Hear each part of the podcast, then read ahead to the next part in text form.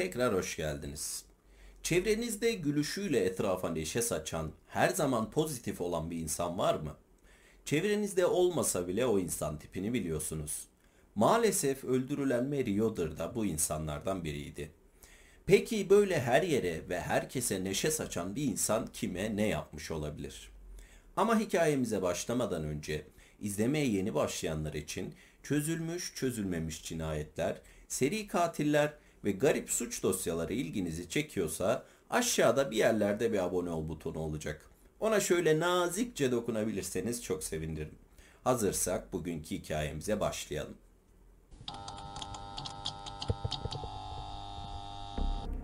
...18 Temmuz 2015 günü Mary için güzel bir gün olarak başladı.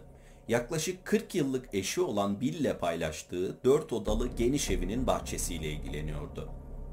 Yaklaşık 4 ay önce 60 yaşına giren Mary, yaşına göre fazlasıyla genç hissediyor ve görünüyordu. İşinden arta kalan zamanlarda kendine zaman ayırdığından, sağlıklı beslendiğinden, egzersizine zaman ayırdığından emin olmak istiyordu. Üstelik eşiyle birlikte emeklilik hazırlığındaydı ve boş zamanlarında çok sevdiği çiçekleriyle ilgilenmek en sevdiği şeylerden biriydi. Eşi Bill sadece kocası değil, aynı zamanda ailecek işlettikleri kayropraktik kliniklerinin ortağıydı. Çiftin 1985'te kayropraktik eğitimlerini tamamladıktan 2 yıl sonra açtıkları klinik 2015 yılında hala faaliyetlerine devam ediyordu. Texas'ın yaklaşık 4000 nüfuslu Whitesboro eyaletinde Mary'i neredeyse herkes tanıyordu. Gerek kliniklerine gelen hastalar, gerek bisikletiyle gezerken, gerek markette alışveriş yaparken sohbet ettiği herkes Mary'de bitmek tükenmek bilmeyen bir hayat enerjisi olduğunu biliyordu. İki gün sonra 20 Temmuz pazartesi günü Bill ve Mary standart saatleri olan 6.30'da uyandılar. Birkaç dakika sohbet edip yataklarını topladıktan sonra Bill sabah sporunu yapmak için odalardan birine girerken Mary işe gitmek için hazırlanmaya başladı. 7.45'te Bill kahvaltısını yaparken Mary arabasına binip aile kayropraktik merkezlerine doğru yola çıktı. 15 dakika sonra arabasını sekreterliğini yapan Katie'nin arabasının arkasına park etti ve içeri girdi. Katie en küçük çocukları olan Adam Yoder'ın uzun süredir çalkantılı bir birlikteliği olan kız arkadaşıydı. Bir ayrılıp bir barışmaları işe alırken Mary'i korkutsa da aralarında yaptıkları anlaşmayla oğlundan ayrılsa bile işine devam edeceği konusunda anlaştıktan sonra Katie'yi işe almıştı. Mary Katie'nin ofisteki varlığından çok memnundu. Çünkü tüm işleri o yokken bile idare edebiliyor, kendisi iş yerinde değilken aklı işinde kalmıyordu. Kliniğe girdikten sonra rutin olarak gelen kargoları teslim aldı, kağıtları imzaladı ve Katie ile selamlaştıktan dakikalar sonra klinik randevusu gelen hastalarla dolmaya başladı. Ama yoğun olan tek yer ön kısımda bulunan klinik değildi. Aynı zamanda arka ofiste Mary'nin yan iş olarak yürüttüğü organik protein tozu işi de yolunda gidiyordu. Spor yapmayı ve sağlıklı olmayı bir huyu haline getiren Mary, organik takıntısıyla içmeye başladığı protein tozunu zamanla iş haline getirmeyi başarmıştı. Ve gün içinde özellikle öğlenleri protein tozundan içmeyi ihmal etmiyordu.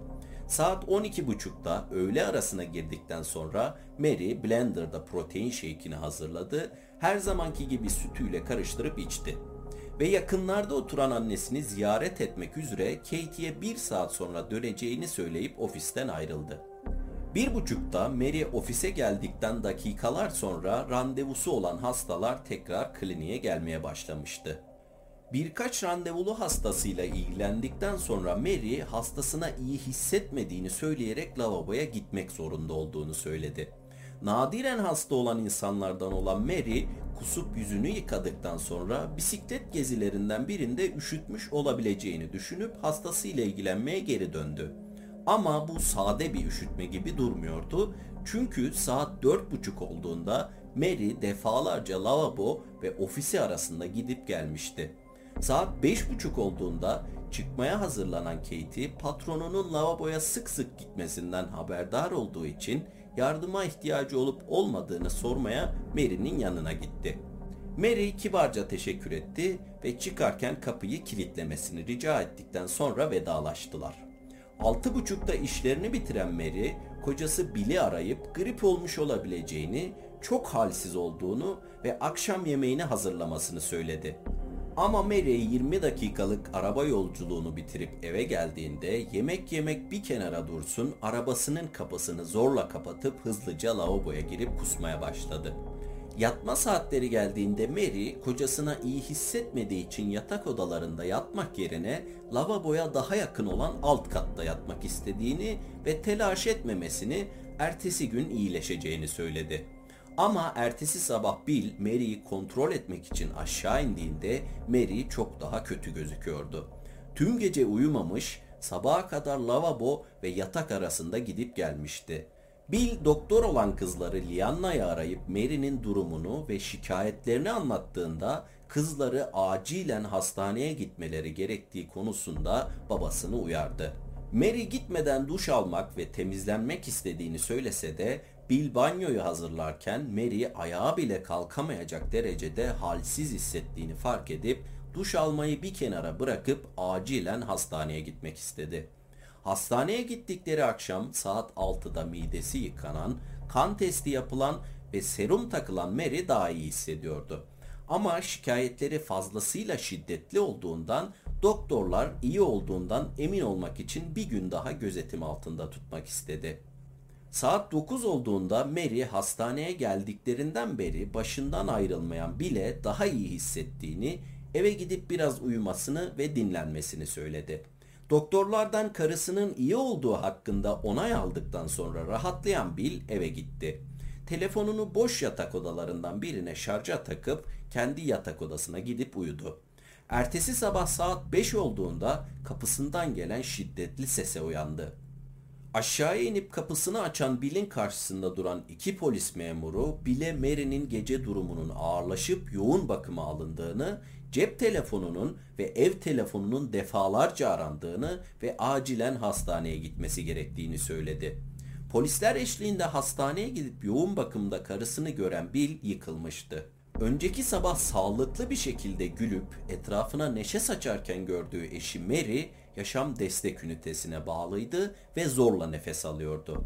Mary'nin hala yaşama sebebi ise kalbi her durduğunda uygulanan elektroşok tedavisiydi.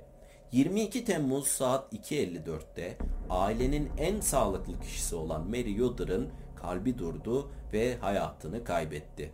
Bill çok sevdiği eşini kaybetmenin yasını bir süre tuttuktan sonra öldüğünü kabul edip hayatına devam etmeye çalıştı. Ama 17 Eylül 2015'te hastaneden aldığı telefon acısına acı katmakla birlikte onu çok şaşırtmıştı. Otopsi raporuna göre Mary Yoder doğal sebeplerden değil kolşisinle zehirlenerek öldürülmüştü. Genellikle bir eklem rahatsızlığı olan gut hastalığının tedavisinde kullanılan kolşisin az ve kontrol edilebilir dozda kullanıldığında ağrıları azaltmaya yardımcı bir ilaçken Mary'nin kanında ve organlarında bulunan aşırı dozlarda kolşisine vücudun cevabı tam anlamıyla hücrelere ölmesini emretmek oluyor. Doktorlar incelemeye devam edeceklerini ve sonraki adımlarını düşüneceklerini söyleseler de sonuçlar açıktı. Mary zehirlenerek öldürülmüştü ve ortada bir cinayet vardı. Otopsi sonuçlarından haberi olduktan sonra Mary'nin en küçük kardeşi olan Sharon Mills daha fazla dayanamayıp 15 Ekim'de polisi arayıp durumu anlattı ve kardeşinin katilinin yakalanmasını istediğini söyledi. Hastaneden otopsi raporunu alan polisin önünde baştan çok büyük bir engel vardı. Mary öleli neredeyse 3 ay olmuştu. Soruşturmaya Mary'nin her gün kullandığı supplementlerden başlayan polisler sırasıyla Mary'i son gören insanlardan biri olan Catelyn'i, daha sonra Yoder ailesine yakın olan herkesi sorguladı. Yaklaşık 4000 nüfuslu, herkesin birbirini tanıdığı küçük bir kasaba olması polislerin dedikoduları öğrenmesi açısından faydalı olmuştu. Polis, Bill'in Mary'nin ölümünden 2 ay sonra kardeşi Catelyn'le ilişki yaşamaya başladığını öğrendi.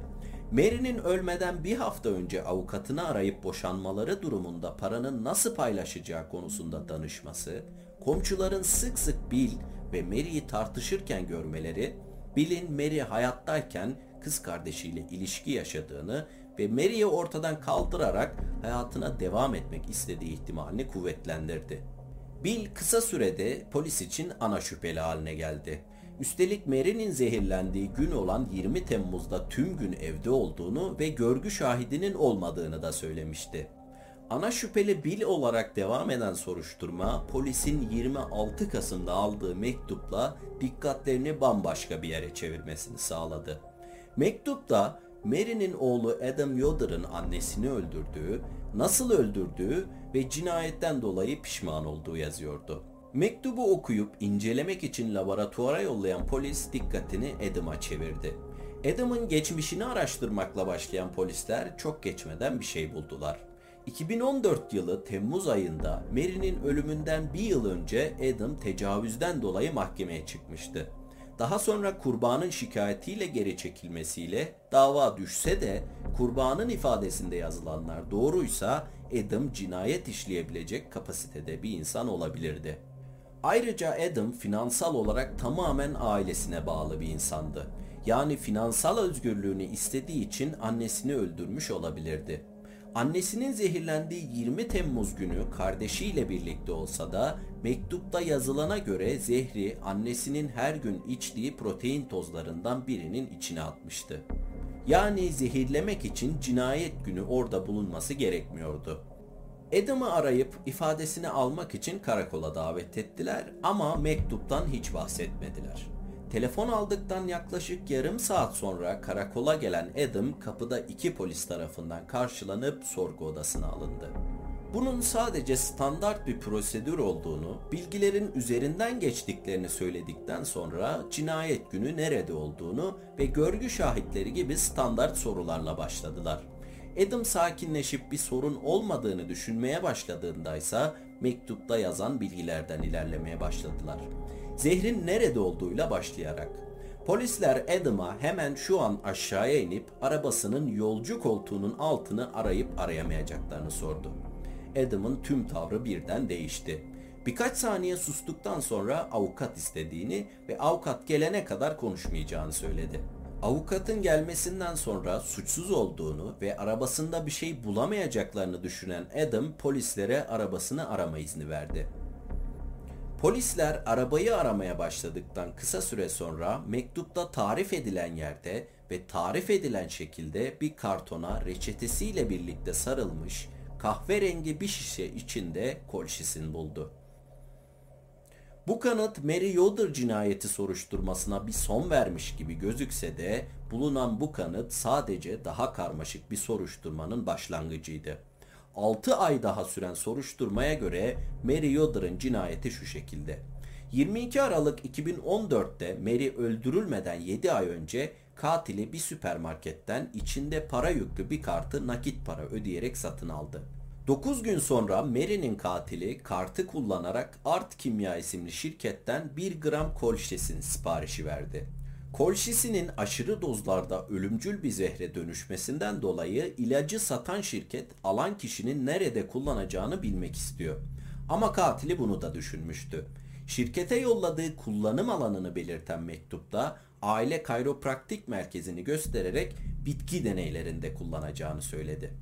Mektubun altında Mary Yoder ve Adam Yoder'ın imzası da vardı. Yaklaşık 2 ay sonra 2 Şubat 2015'te sipariş verdiği Colches'in aile kayropraktik merkezine geldi. Kliniğe gelen diğer tüm paketler gibi Katie kağıtları imzalayıp içinde zehir bulunan paketi masanın yanına koydu. Daha sonra Mary'nin katili paketi alıp klinikten çıkardı. 5 ay sonra 20 Temmuz'da Mary'nin katili Mary'nin içtiği ve sattığı protein tozlarının bulunduğu ofise gizlice girdi. Katil Kolşisi'nin etkileriyle ilgili 5 ay boyunca internette tonlarca araştırmayı zaten yapmıştı. Yani bir insanı iyileştirecek ve zehirleyecek dozu çok iyi biliyordu. 1 gram kolşisin onlarca insanı öldürebilirdi. Ama katil Mary'nin hemen ölmesini istemiyordu. Tıbbi müdahale gerçekleşse bile Mary'nin 72 saat içinde ölmesini istiyordu. Böylece hem şüphe çekmeyecek hem de Mary doğal sebeplerden ölmüş gibi gözükecekti. Öyle de oldu. Mary karın ağrıları, kusmalar ve ishal yaşarken aslında zehrin etkisiyle hücreleri bir bir ölüyordu. Katil dikkatlice ölçtüğü zehri Mary'nin her gün kullandığı protein tozlarından birinin içine atıp ofisten çıktı. Mary ofisten ayrılırken aslında ölü bir insandı. 22 Temmuz 2.54'te Mary öldüğünde katili kayropraktik kliniğinde tek başına oturuyordu. Caitlin Conley Mary ve Bill'in hitap ettiği şekilde Kate'i, güvenilir sekreterleri, oğullarının uzun süredir birlikte olduğu kız arkadaşı Mary'i öldüren kişiydi. Adam ve Katie'nin sadece ayrılıp barıştıkları dalgalı bir ilişkileri değil, aynı zamanda fazlasıyla toksik ve şiddetli bir birlikteliği vardı. 2014 yılı Ağustos ayında Katie, Adam'ı kendisine tecavüz etmekle suçlayıp mahkemeye verdiğinde Adam sonunda ondan dönüşü olmayan bir şekilde ayrıldı. Neredeyse her ayrıldıklarında Katie Adam'ı manipüle ederek bir şekilde barışmayı başarmıştı. Ama Katie'nin kendisine tecavüz ettiğini söylediği mahkeme Adam için bardağa taşıran son damla oldu. Bir daha Katie ile barışmak istemediğini açık bir şekilde kendisine belirtti. Ama Katie'nin Adam'ın en sevdiği şeyi elinden almadan hayatından çıkmaya niyeti yoktu. Ve bunu yaparken şüpheleri üzerine çekmemek için Adam adına açtığı e-mail ve Adam adına aldığı kartı kullandı. Ama hesaba katmadığı bir şey vardı. Adam'ın arabasına gizlice yerleştirdiği kol şişinde ve polise gönderilen itiraf mektubunda bulunan tek DNA örneği Adam'a değil kendisine aitti. Sorguya alındığında Adam'ın cinayeti kendisine itiraf ettiğini, mektubu bu yüzden yazdığını söylese de buna ancak Kadir inanır. Mary cinayetinden 5 ay öncesinden başlayarak internette Colsey'nin etkilerini ve yan etkilerini araştırdığı öğrenildi. 13 Haziran 2016'da tutuklanıp yargılanmaya başlayan Caitlin Conley ilk duruşmada suçsuz bulunsa da 2018 yılı Ocak ayında ikinci derece cinayetten 23 yıl hapis cezası aldı. Kiminle birlikte olduğunuza ve kiminle birlikte olmaya karar verdiğinize dikkat ettiğiniz sağlıklı bir ömür dilerken videoyu burada bitiriyorum. Aşağıya bırakacağım sosyal medya hesabından bana ulaşabilir, hikaye önerebilirsiniz. Kendinize iyi bakmayı ihmal etmeyin. Hoşçakalın.